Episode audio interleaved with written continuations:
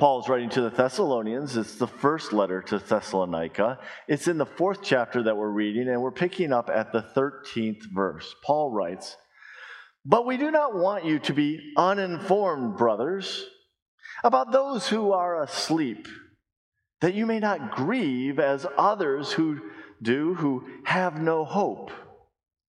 For since we believe that Jesus died and rose again, even so, through Jesus, God will bring with him those who have fallen asleep.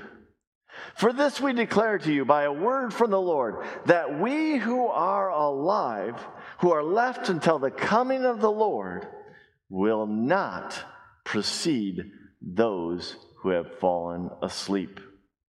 For the Lord himself will descend from heaven with a cry of command, with the voice of an archangel, and with the sound of the trumpet of God, and the dead in Christ will rise first. Then we who are alive, who are left, will be caught up together with them in the clouds to meet the Lord in the air, and so we will always be with the Lord. Therefore, encourage one another with these words This is the word of the Lord. Thanks be to God. Now, I want to start with the very last verse first. Therefore, encourage one another with these words this passage, which does give us some window into Jesus' return, is not so much about perfecting and getting down all the nuances of Jesus' return. This is not about amillennialism, premillennialism, postmillennialism, dispensationalists, and all these other ways that denominations find to distinguish themselves. Paul is writing here a letter of comfort encourage one another. Literally, comfort one another with these words. Paul realizes that the church in Thessalonica is in some level of distress over the present problem. And he's trying to bring them comfort. He's not just giving them an answer, he wants to bring them comfort. So we need to have that in the back of our mind as we read through this. We need to know that this is a word of comfort. Now, he starts out that he wants them not to be uninformed, suggesting that they didn't know this yet, but he wants them not to be uninformed about those who have fallen asleep asleep. We all know that that's a euphemism for those who have died. Those fellow believers, those brothers and sisters in Christ who have died. He doesn't want those who are still alive, like you and I, to be uninformed. He doesn't want them to be in a, uh, them or us to be in a position to not understand what transpires. But in particular, he wants them not to grieve as those who have no hope. Now, let's be clear on that. It's not saying not to grieve at all. When we lose someone we love, we care about, this is not an urging not to grieve, and that's only left to those out in the world. This isn't about not grieving when someone dies, that if in some way we grieve or are sad and sorrowful when we lose someone we love, that somehow we're betraying what it is to be faithful before God. That's not the case at all. Paul's not writing that. If any of us have an understanding that thinks that we need to be better about our faith and, and, and keep a strong upper lip when someone dies, then we are missing what Paul is saying here. Jesus himself wept when he saw that his friend Lazarus was dead. The idea that we grieve when we lose someone we love to death is understandable. That's not what Paul is writing about here. Paul is making a distinction, between ourselves and those who do not have Jesus. And Paul is referencing the culture that the people of that time lived in, a culture in which, yes, there were some people who believed in an afterlife. It was kind of a strange belief, but more than not, most people looked at this life, the life you and I are living right now, as that this is it. And we have a lot of people this life in this life too, in which we're living, who really live as if this life is all there is. You've seen the bumper sticker those who die with the most fabric win, right? I'm, I threw that out for you quilters. The idea that this life is all there is. You see, that was a common understanding among the commoners. We can look back at old grave markers and we can see even now that there was a common phrase that a lot of them would put on those markers. It was simply something like this. Uh, I won't give you the Latin, but it, it says, it talks about before they ever were, and then when they were, and then that they were not. And it goes like this I was not, then I was. I am not I care not. I'll say it again. I was not, in other words, before they ever came into the world, I was, I lived. I am not, I died. And then that last part, because I've died, I care not. In other words, there's nothing left. I was not, I was. I am not. I care not. That phrase was well known in the culture. It was so well known that many markers didn't even carry all those words. They just carried the first letter of each of those words. You can write, just like we have acronym, it didn't make a word of anything, but you could see the letters, just the first letter of each of those words. It was so common. The idea that when we die, there, there's nothing left. That's it, it's over. And Paul is writing to the church in Thessalonica, reminding them that, look, because we are in Christ, we have a hope. Different from those who, who live this life as if there's no hope to come. We have a hope, and that hope is in Jesus. Remember what I said? a reminder, a challenge, and an anticipation. The reminder that Paul is writing to them, that he would have clearly shared with them, even while with them, that because Jesus died on the cross for us, and because God rose him from the dead, that we too have a promise of new life in Christ. That we too, when we die, will be raised from the dead. That there will be a resurrection of us as well. That is what we believe. As Christians, we are people of the resurrection, people who believe that Christ died and rose again, and people who believe that we too, because Christ rose again, that we too will die to our sins through Christ, and we too will be raised. That's a hope in a life to come, a life that we yet do not see, but that is to come. As we sang this morning, oh, the day, the streets, all that we'll see, how glorious that will be. So Paul is writing to them. Now, I don't want us to misunderstand. It's not as though when Paul was with them that he didn't talk about, hey, because Jesus died, we too will be able to be raised. He talked about that. He talks about that in every community of faith he visited. It's evident through his letters. And even this letter makes it clear because he goes on to say, For since we believe that Jesus died and rose again, and then he goes on to say, God will bring with him those who have fallen asleep. He actually cuts, makes some shortcuts there. He's pulling from a creed, most scholars believe, simply put, that Jesus died and rose again. A simple creed of the early church Jesus died and rose again. I could go into the nuances of why it is they believe that that's a creed. But largely put, what Paul is doing, he's borrowing something that they know and he's putting it into their letter, reminding them, reminding them that because Jesus died and rose again, that we too will be raised to be with him.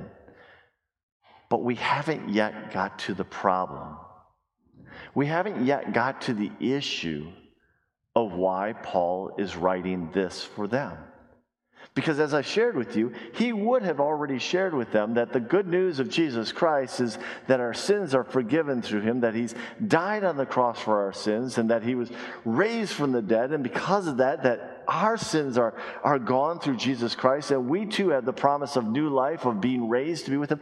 He would have gone through all of that. So, in many ways, he's covering ground they already know. He's reminding them who we are all to be that we are in Christ and we have a promised resurrection.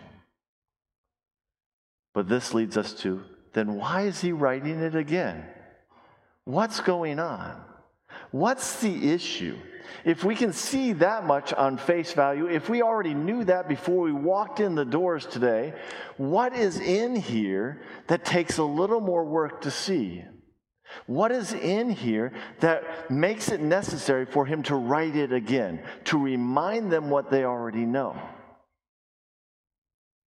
Well, if we were to dig a little further, if we were to play those words backwards and forwards, we'd find that they have an additional grief when someone they knew and loved died an additional grief for someone who was in the faith.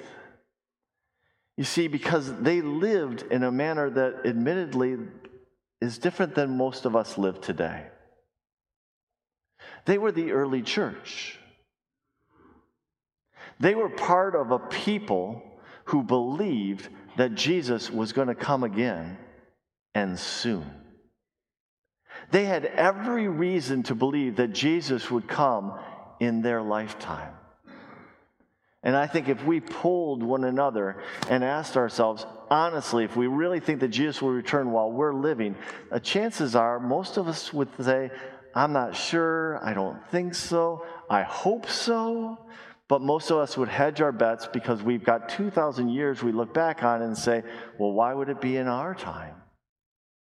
The problem and issue that the church in Thessalonica was dealing with was they had a concern for those they loved and were in the faith who had died. That because they had died, they were going to miss out on the big moment. The concern, the problem was they worried that those they loved who had died were going to miss the big moment. What is the big moment? The big moment of Christ's return that Christ was going to return, and they were going to have that moment in which they would be vindicated in front of everyone else. That Jesus indeed is Lord, that they were following the right God. They were going to have this incredible moment, and they were living with anticipation for that day. And they felt in some ways that those whose race had been cut shorter, those who had fallen asleep, we're going to miss out on that triumphant moment. We have that all the time in life. We're looking forward to something, we're hoping to do something, and, and something in life comes up, and we have to miss out on something we were looking forward to a big moment. Sometimes it's huge moments, like looking forward to a, a wedding for one of our children, and, and suddenly illness catches us, or something catches us, and we can't attend an important moment. I wanted to be at graduation, but I couldn't because I was sick. I was too sick. I couldn't get out of bed. You got the idea. And so we grieve that loss of that anticipation of what could be and what we're looking forward to, all the dreams and imaginations. And the early church was excited. And this is the challenge to us. We're being reminded this is the challenge.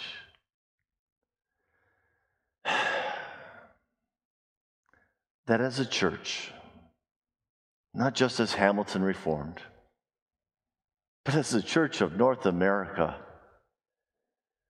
we often live without any thought about whether Jesus will, will return in our lifetime. It's just not on our radar. In fact, there are a lot of things in our own life we like, and we kind of want to live more of that out before Jesus comes. The challenge for us is to renew that, that longing for Jesus' return.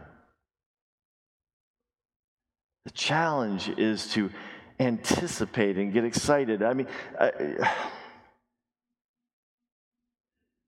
think about it. When you have company coming over, the house is pretty clean, anyways, but you do that much more preparation, right? You make sure everything is properly put in its place. Maybe you vacuum once more, even though it's not the normal day for vacuuming.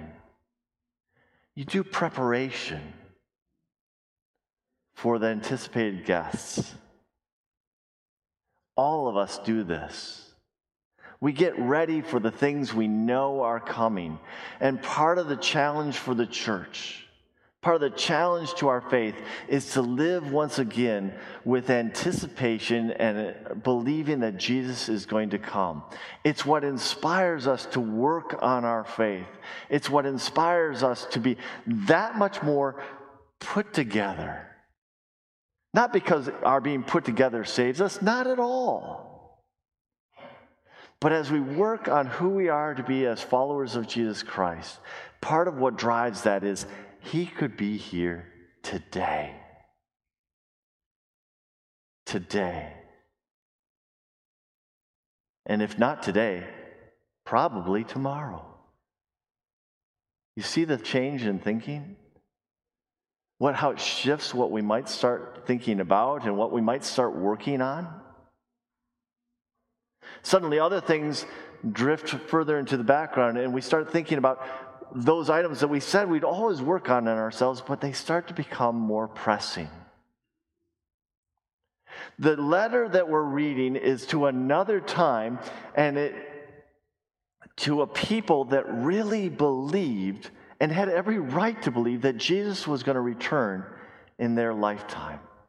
Their problem was they felt bad and were grieving for those they loved and who were in the faith who had died before and were going to miss the big event.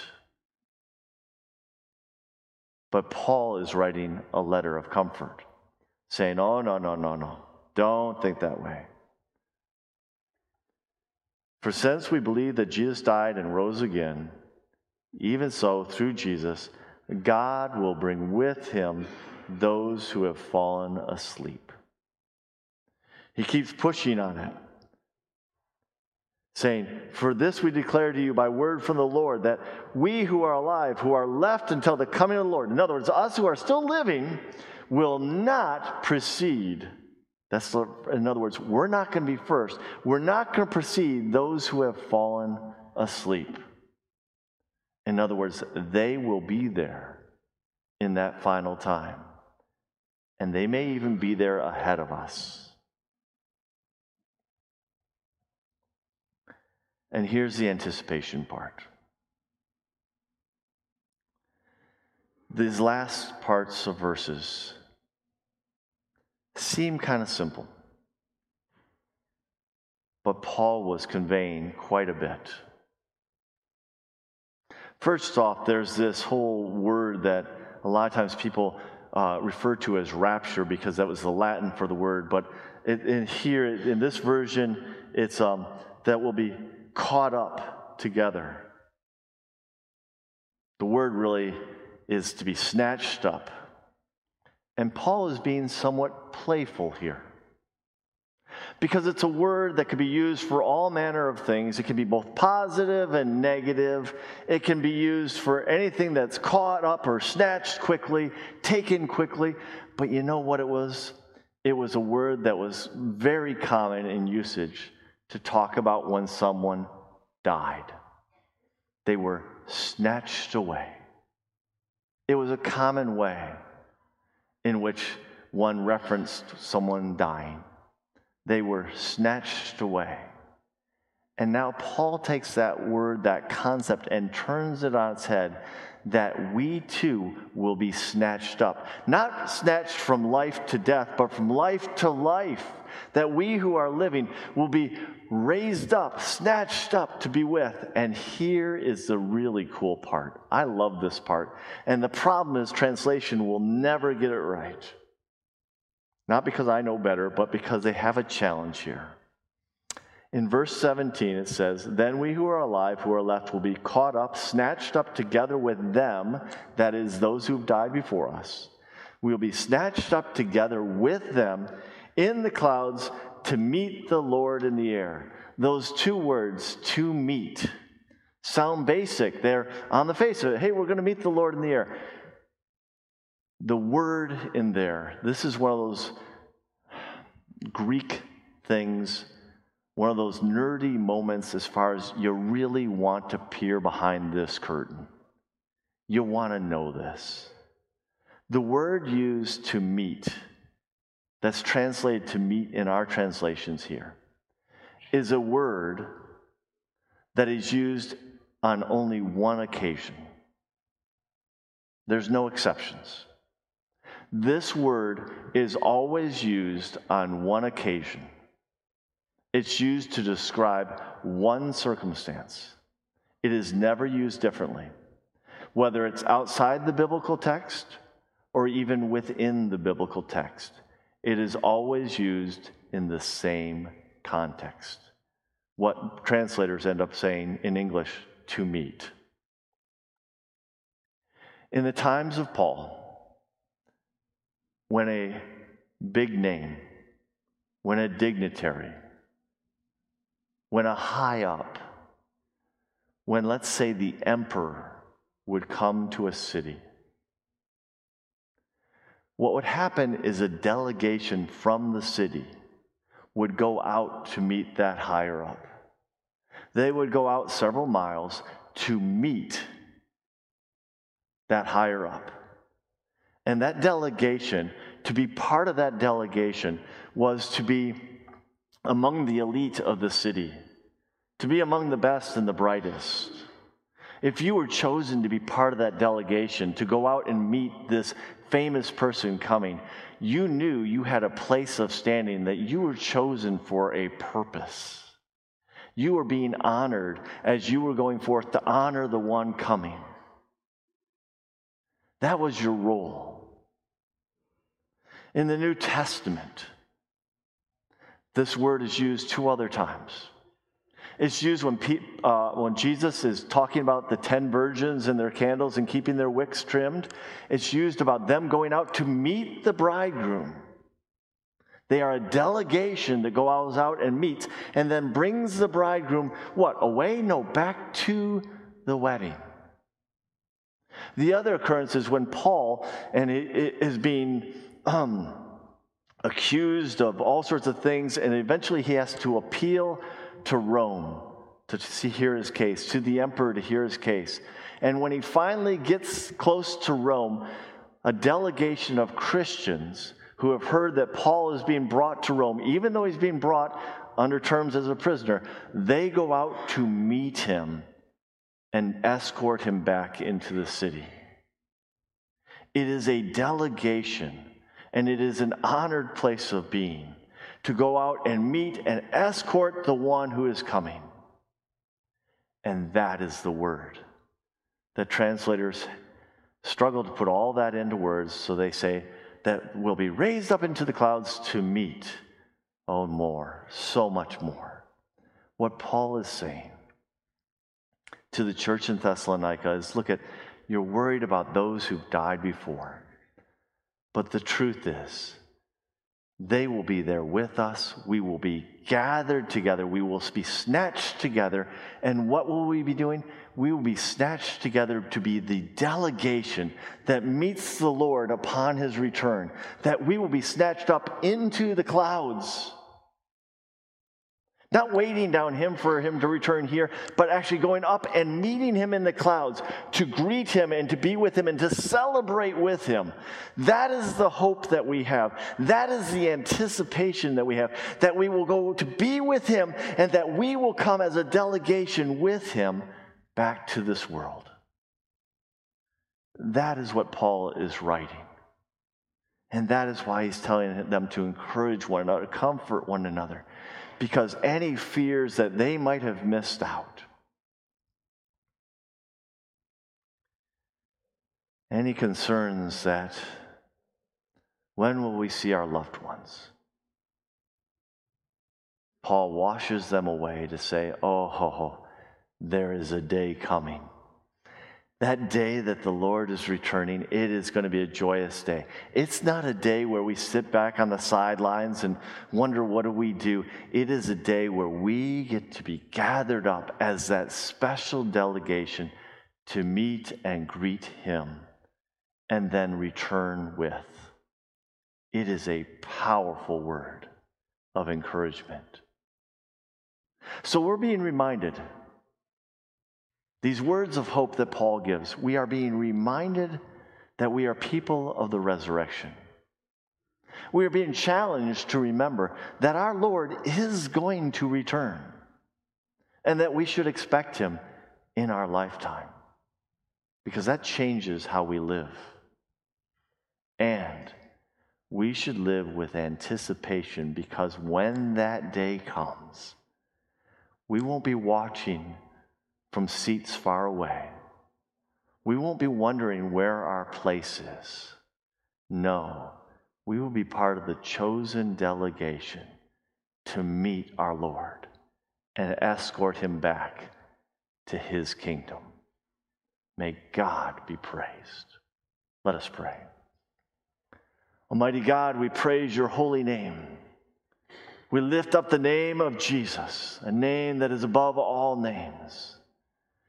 And we give glory to you for your precious gift of this mighty Savior. And Jesus, we look forward to your return. It's in your name we pray. Amen. Oh, looking forward to that glorious day. And now may the grace of the Lord Jesus Christ, the love of God, and the fellowship of the Holy Spirit be with you this day and forevermore. Amen.